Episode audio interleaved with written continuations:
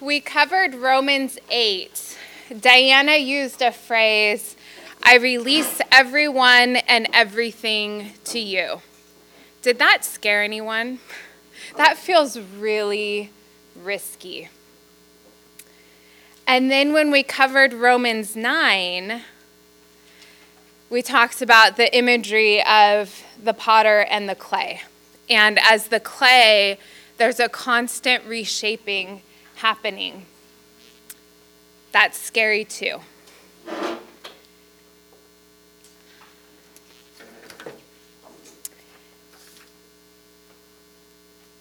God desires intimacy with us.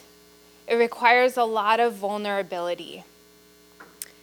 And what comes up with that when we think about prayers like, I release everyone and everything to you, when we think about the reality of He is constantly shaping us, reshaping us, at work on a deep level within us, we have to acknowledge that fear is fear is going to be everywhere. And we have to start by looking at fear is countercultural.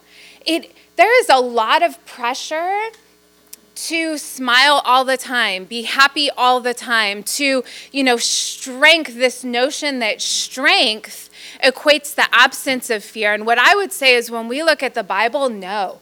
Strength is actually the presence of fear. Strength is acknowledging and being on, like having the courage to be honest enough to acknowledge that fear is very much present. When we consider our position, of being that clay when we so desperately desire to be the potter, of course we are going to be scared all the time.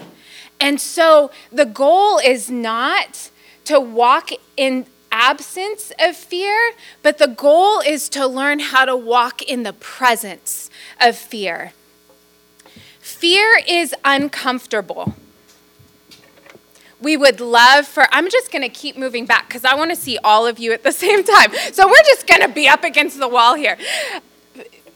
Fear is uncomfortable it, our instinct is going to be to try to squash it, remove it. The growth point is learning how to not only walk with the existence of fear, but also learn how to utilize fear. It's meant to be a tool in our tool belt. So I want to remind you guys on purpose of emotions. Emotions have a job.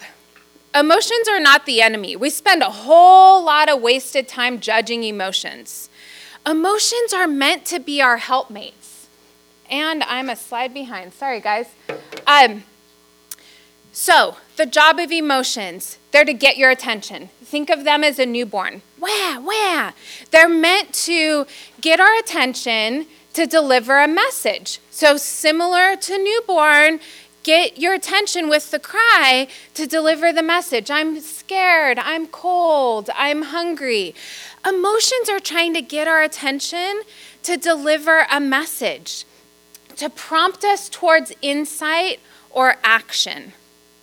So, a big part of our work, and I would say especially for women, because we add a whole lot of judgment around emotions, apologizing for tears um, feeling ashamed or guilty for anger, um, feeling ashamed or guilty for fear. You know, if if I was really, you know, we'll add these like if and like shame statements. You know, if if I was really walking close to the Lord, I wouldn't be feeling afraid. If I was really trusting my husband, I wouldn't be feeling anger or doubt or fear. Um, if, you know, and we'll, we'll add these different lie statements essentially that are putting this unnecessary guilt around the emotion rather than allowing the emotion to get our attention, to draw us into a place of insider action, which then can lead to a deeper space. Because remember, God's goal is intimacy with Him, drawing us back ever since the garden, where we chose created things over the Creator, and sin came in, and sin's been working to separate us from God and separate us from one another and shut us down because we are warriors. But sin doesn't want us walking around this earth like we're warriors. So it is trying to shut us down. And ever since that choice that we made, God has been reaching out to us, going, I see you. I love you. I'm going to create opportunities uh, for you to reconnect with me in that vulnerable, intimate way. So, I want to look at some characters from the Bible as examples of the work that, that fear can do in prompting us towards insight or action. So, let's look at Moses. Moses had an identity problem. We can relate. Who am I to receive this calling? What if people think I made it up? I'm unqualified. Please choose someone else. Moses eventually stopped arguing. We've all been in places like that. God shows up in a burning bush, and we go, Surely you mean someone else. I am not qualified for this. Have you heard me talk? I can't string words together coherently. Have you seen my choices? I'm impulsive. When I get angry, I have a hard time controlling myself. I had to run away. Those people know who I am. And God's going, No, I know who you are. I'm the owner of your identity. And some of us need to go back to the basics. Who does God say I am? Because I have fallen into the pit of who someone in my life claims that I am, or who my fear suggests that I am, or who my past choices my sins, the things I still actively struggle with, the messages and the lies that those are trying to put over me in an identity place, and God is going, No, I am the only one who gets to speak identity over you. And I want you to come back to that place. And we need to camp out on that for a while. And then when we see Moses finally move forward in his calling, what I love is that he still circles back. The doubts and fears still come up. And that is a truth that we need to hang on to is just because you've walked forward in something especially if you've had to do a decent amount of work to take that step forward, it doesn't mean that doubt or fear won't still come up. And don't let when those happen, because it will happen, when those moments happen, don't let it suggest to you that the work you've done never actually happened or that you're somehow not stepping forward in the way that God's asked you to step forward. No, it allow the doubt and fear in those times. It's simply meant to drive you back in because we're human. And if if so take Moses for example. If Moses after the burning burning bush had then said, "Okay, I've got it. Thank you very much. I've, you know, reconnected. I've done the heavy work to believe who you say I am over who the Egyptians or the Israelites say that I am or, you know, what my sin, what my shame has said that I am. All right. I'm going to walk forward. And if he had never reconnected with God, right? He'd just be like that's not that's not how it's designed to be, right? It's not supposed to be you have that God moment, you receive your next step, you maybe do some inner work that's supposed to be done, and then you run off on your own. No, it's reconnect, reconnect, circle back. Um, it's like the Moses and God, the coach and the player in that moment. The coach doesn't want the player to just, well, thank you very much, coach, and now I'll, I'll go do it all on my own. No. The coach wants the player to come back and go, okay, what's next? What, what do you see? Where do I need to keep working? What, what play would you like me to run? Joshua. Joshua is a great example of fear, right? Here is this mighty warrior who was afraid. How many times when God's talking to him is God saying, Be strong and courageous? Be strong and courageous. This was a gnarly, intense, like lead warriors kind of man. And so often God had to say, Be strong and courageous.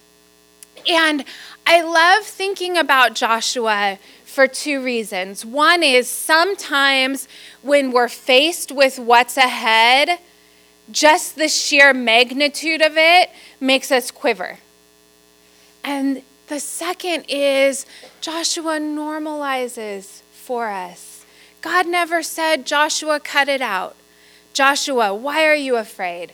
Joshua, why are you doubting me? Joshua, don't you know that I'm bigger than this Mount Everest that you're looking at? God didn't judge Joshua's emotions, but he invited him in the do not be afraid. It's not a do not be afraid like, you know, knock it off. It's a do not be afraid in if you direct your eyes to focus on me, I will overshadow Mount Everest.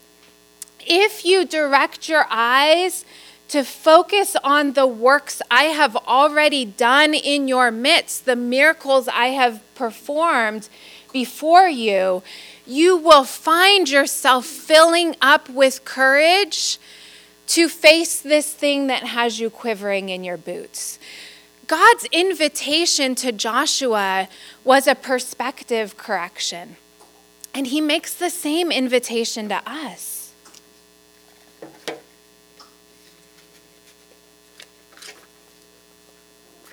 Esther, what if? One of those nasty phrases that can put us in a spiral. What if? What if? What if? It feels too risky. Sometimes we would rather stay in a just okay place because God's invitation to great feels too risky. I'm good. It's like when Jackson was talking about a couple Sundays ago uh, going through Romans, was talking about being in that raft, being in that boat, and God putting his hand and us going, hey, we're good. And God's like, no, actually, you're not. You're really not. You know, Esther, hello, you guys are on a course towards imminent death. No, I, I'm good. And so often in our lives, He's going, You're really not okay. You keep putting a band aid over it, saying, We're okay, we're just fine. You're really not just fine.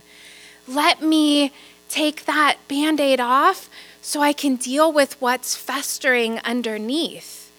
Esther, lean into me. Follow the course I'm laying before you so that I can perform a miracle in your midst. Peter, Peter kept trying to prove himself. He kept trying to stand on his own two feet. Peter, who would become the rock of the church, needed to learn how to stand on the rock that is Christ. And often that's our issue is we are looking to step on things that are good, but we're never meant to sustain our weight. And so sometimes we have a Peter moment of, oh, I'm scared because I'm I'm on the wrong foundation.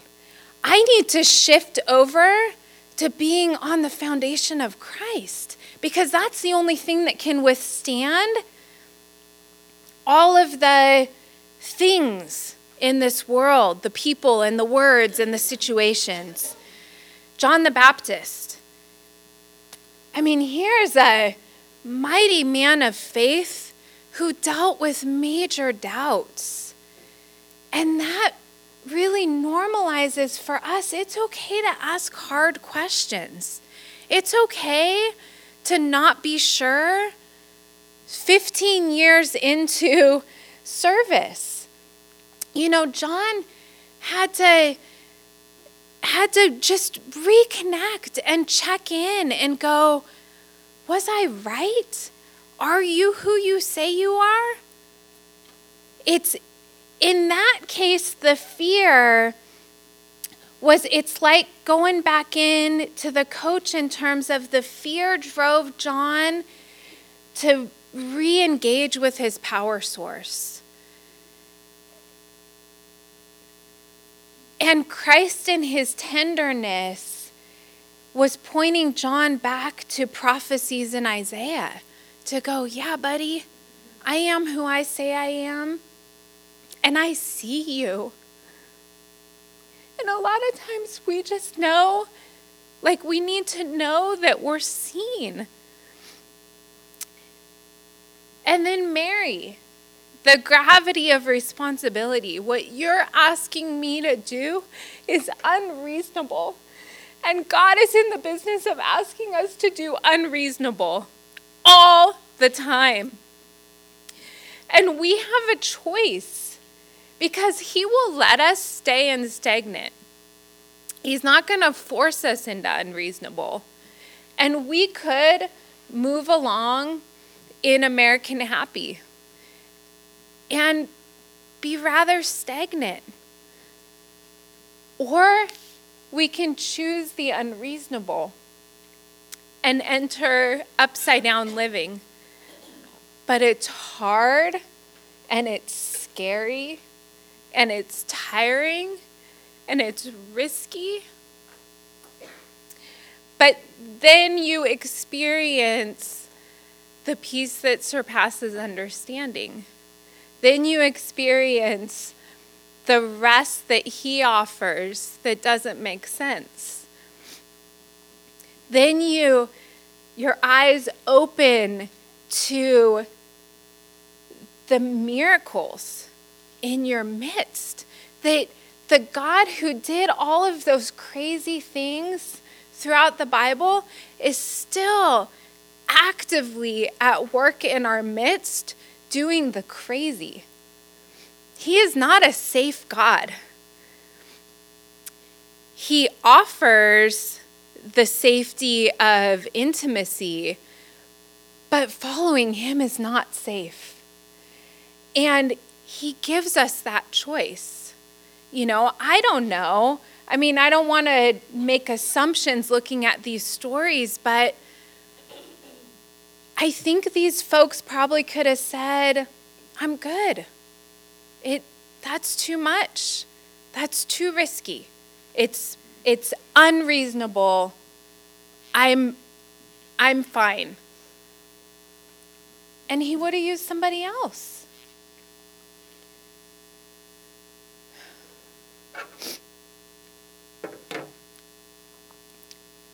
So, our job is to develop a more comfortable relationship with fear. And so, one of the things to look at is what might your fear be trying to tell you? Tim Keller has a great sermon titled Praying Your Fears.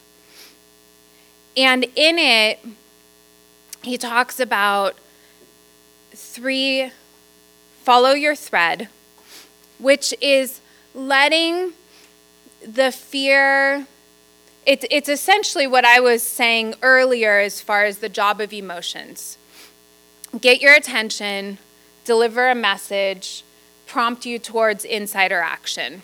He phrases it as follow your thread. Relocate your glory.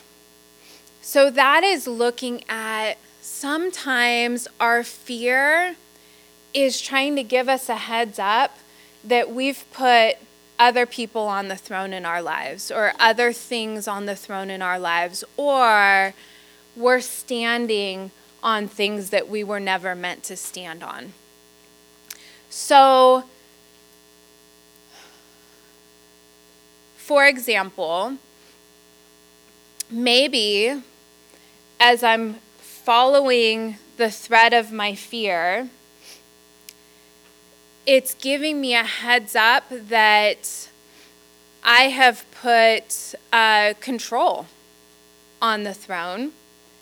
And when I'm in that waiting room and there's no clear what's next, and I'm turning the Rubik's Cube because God's made me a really good problem solver and I'm not seeing a solution, it has me gripped with fear.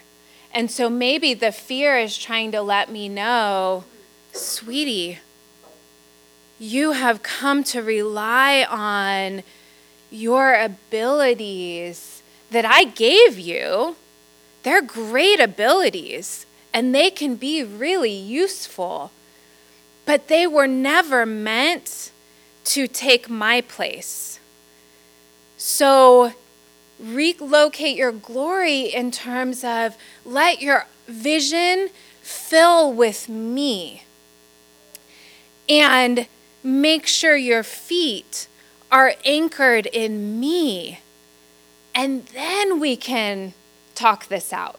And then we can work this out. And then we can look at, yeah, I'll let you use your skills because I gave them to you. They're useful, but they're meant to be used as an outpouring of your engagement with me. And they're meant to be used as an overflow of my strength running through you. They weren't meant to be used as you running off on your own, doing the world according to you. And see, the substitute is just that piece of it when when Christ so in the garden when we chose created things over the creator and sin came in and separated us from Him, and we were filled with the cancer of sin, right? And temporary substitutes, temporary substitutes in terms of, you know, the sacrifice. It required death in order to reconnect us with a holy God. And then Christ comes in and he's that ultimate sacrifice. And he now takes our place, which is the miracle of grace, right? That as messed up, I could tell you my sins from this morning. Like we can't go 35 minutes without, right? As messed up as we are, that Christ is like, hey, I, I gotcha. And that when God the Father looks at us, he sees his perfect Son. Remembering that Christ is our substitute, he's standing in the gap for us. That it's not ever about what we can do for ourselves. That would be, we're in the negative with that. And so as we think about the message from Psalm 3, it's and the, the context of it is David running for his life. He has screwed up his life royally. Um, he, you know, just is a very relatable human being. Um, and going, God, it's bad. but I know that you're the shield around me and the lifter of my head. And that the message in that is I'm scared, but I know that you often take me into danger to accomplish deeper purposes. I know that you often ask the unreasonable to perform something mighty in my midst. And your protection only works when I'm following you. And that is that image of the shield around. If we picture like the gladiator, this is the kind of shield that's the full body but three sided. So it only works when we're moving forward. The minute I say, I'm out, this is too much, it's too risky, I can't handle the being in this waiting room, it makes me anxious, I need to see what's coming next. As soon as we let the doubts overtake us, as soon as we turn our back, we're fully exposed. The protection only works as we're moving forward. But that's moving forward into the risky. And so it has to be driven by trust. And that's that's what he wants from us, right? He wants the kind of vulnerability and intimacy that's based on trust. Let your vision fill with me. Anchor yourself into the truth of who I am. I'm not a cruel father. It might feel risky and scary and unreasonable, but I'm a good dad. You can trust me.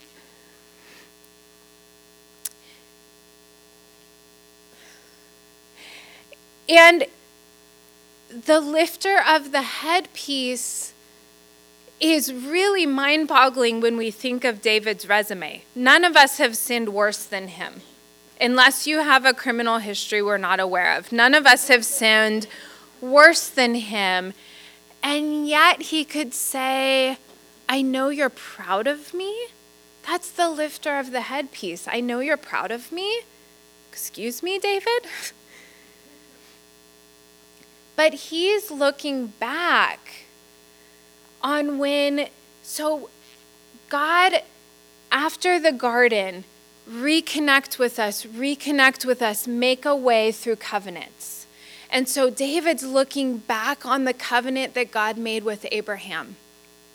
And when God made that covenant, he had Abraham split the animals in half because that was how you made your covenant promise was if I break this contract, how many marriages would stay together if we did this? Like, if I break this contract, may this happen to me.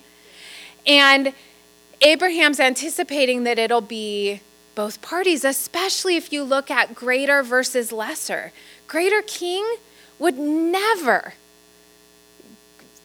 like, it, it would always come from the lesser you're going to, you know, you'll be the one to pay if this gets messed up. And yet, God, the greater king, was the only one to walk through. And in that was saying, it's not about you, I'm enough. It's not about what you bring to the table. It really isn't. I'll use you. I adore you. I delight in you. You are a masterpiece. I have created you to be a mighty warrior and accomplish great purposes in this world, but I don't need you. I'm enough on my own. And so, David, having screwed up his life royally, could say, But I know you're proud of me. Because he was thinking back to that message of, I love you because you're mine. I don't love you because you make good choices. I don't love you because you're a good person. I love you because I have claimed you and you are mine.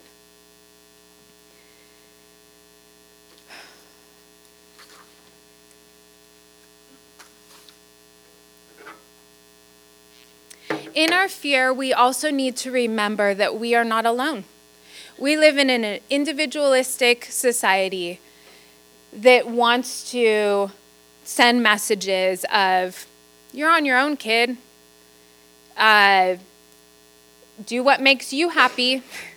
you know, live your own self fulfilling life, live your personal best, and uh, work hard, make it on your own, pull yourself up, get it together. Trevin Wax uh, gave a really interesting talk on pursuing faithfulness in an age of anxiety. If you want to look it up, it's connected to the Gospel Coalition. And one of the things he talks about is he encourages us to remember the cloud of witnesses. And so, with that, it's a perspective switch. Look back on the, like we did as we were looking at examples from the Bible. Look back in Scripture. Look back at your life. Look for evidence of His hand at work in these people's lives. Look for His evidence, the evidence of His hand at work in your midst. So look back, look out. We are part of a global church. And we tend to be, and it's not, you know, any judgment with this, but we tend to be very narrow in our perspective. And so there can be power in look up and look out, broaden our awareness. What is God doing around the globe? Do you know? I don't really know. What is he doing in other parts of the world? How might that give me courage? If, you know, I mean, I can only imagine like some of the stories if we were to dig into it. And how might that give me courage for what I'm facing? And then remembering that we're part of the local church, and even in settings like this, that we are not meant to go it on our own uh, that we were designed by a triune God. He built us for community. We're meant to walk together. And so, looking at how do we come along side by side and draw courage from one another, getting into the habit of telling our stories, getting into the habit of celebrating the works that He's doing in our midst. Over and over again throughout the Bible, God says, Remember, remember. Remind your children, tell your children, pass on the stories because we're so bad at remembering.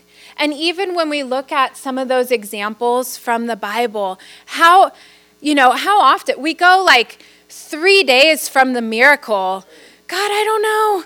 I don't know if you can come through on this one. This one might be too big. And he's like, Are you kidding? I just pulled water out of a rock. And you're nervous that I can't feed you, or you're nervous that I can't meet this particular need. We do that all the time. And so, developing practices of sharing our God stories with one another, pointing to Him, because it also is practice in training our eyes to be filled with the vision of Him. So, as we come together, if we're pointing to Him in our stories, it helps us all get into the habit of turning our heads because sin wants to keep us in a posture of eyes down, very narrow, head down in shame, head down in fear, head down in being so consumed by the present concern, you know, the present situation, rather than head up and out and filled with his vision and filled with the stories of the miracles that he performs all the time.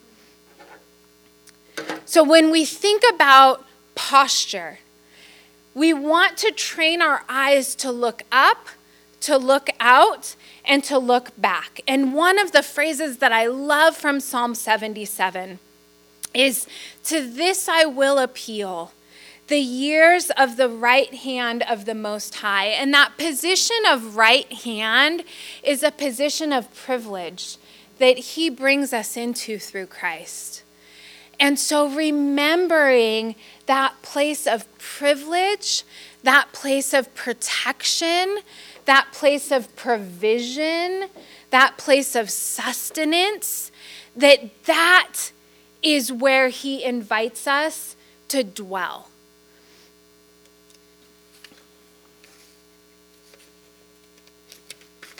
And so, in thinking about finding strength on the right side of God, I love this quote from Sophie McDonald. Because of Christ, we can come out of hiding. In fact, God invites us to run to Him. He is our shield. So, remembering the shield around me, which doesn't mean easy, it doesn't mean risk free, but it does bring us to a place of depth. He is our shield, defense, fortress of protection. He's the one who guards our hearts. It's not our job to guard our hearts, but a lot of us have habits of doing that because we've been hurt. But it's not it's not our job. It's his job to guard our hearts. We don't have to hide ourselves with garments of self protection. And that's where fear tries to say, no, it's not safe. Close up, hole off, cover yourself. Only you can keep yourself safe. Don't trust. Don't step out. Don't move forward. Don't lift your head up. You don't deserve that. You know, fear all those, we could brainstorm the hundreds of messages from fear, and they would all be moving us towards that place of close off and self protect. But He hides us in the shadow of His wings. And that is where we practice and we encourage one another to dwell. That we would be women who are walking on the right side of the Most High and that because of that place, not because of our own confidence, not because of our own abilities, not because we all have the right pedigree, that um, our strength, our courage, our boldness, walking out in calling is coming because we're on the right side. And so I want to close with an image of Nova. I'm not an animal person. Please don't judge me if you're like a huge animal person. But Nova has won my heart.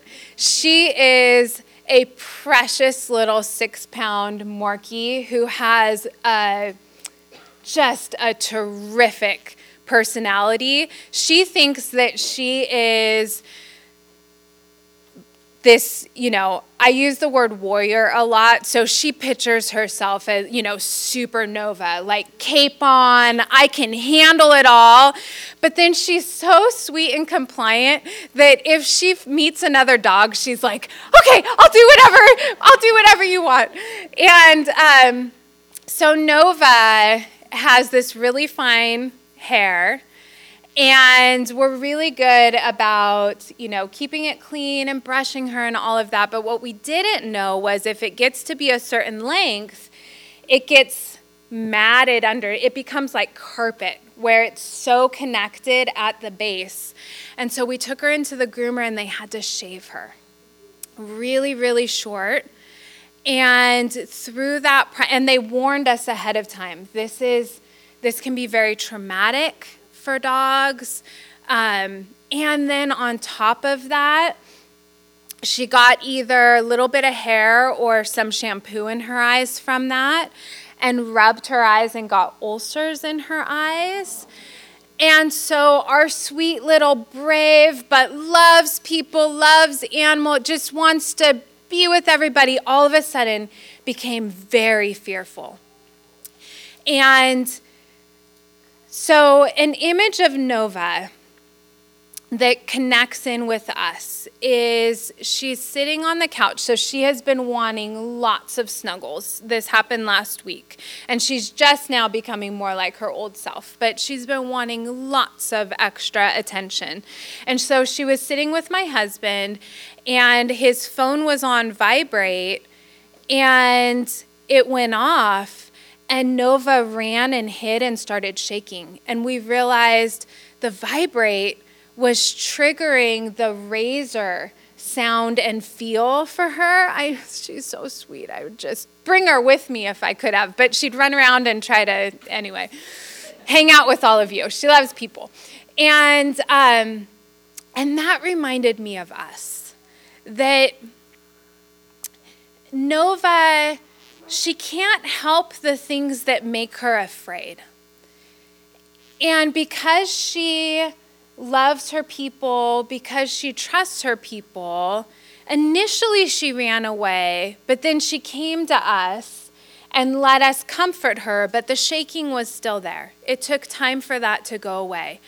And that's what it's like living life on the right side of God. Is the things are going to come up that make us afraid. We're going to be shaking. And as we're learning how to pray our fears, that it's a process of going, God, like, this is what's come up for me. And sometimes, like Nova, it'll be a trigger from something that happened in the past.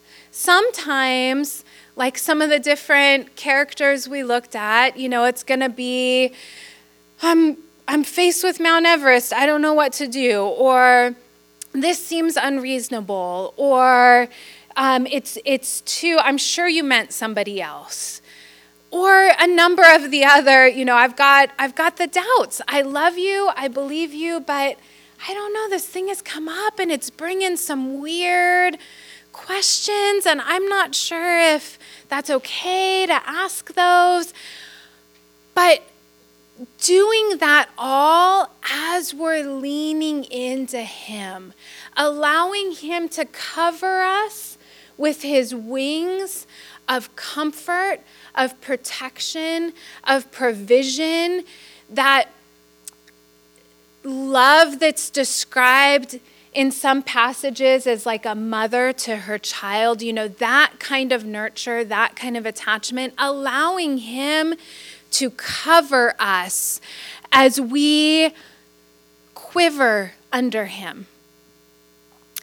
And then allowing the acknowledgement of the fear to deliver the message that's going to prompt us towards the insider action that will drive us deeper in our relationship with Him, deeper into our footing on the rock, deeper into our posture of calling, um, deeper into our willingness to take on hard things, that we would be women who do hard things and who really do change the world, because that's what He invites us to participate in. And it's a world that desperately needs changing, not because of policies or politics or any, but because we're walking among the living dead who are desperate for a drink of living water.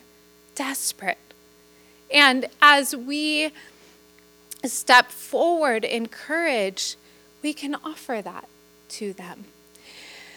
So I'm going to pray. We're going to transition into worship. And what I would encourage you during this time, and make it what it needs to look like for you. It creates some space. Keep your eyes closed. You know, stand up in boldness and proclaim, like whatever you're needing. But what I want you to do is practice praying out your fears. And so, even in if I choose, I'm going to stand in boldness, maybe I'm standing in boldness because my practice in praying out my fears is I'm going to remind my soul of the truth of who you are and the works that you do. Because that's what worship is, right? The truth of who He is and what He does and who He says I am. All right. Father, you are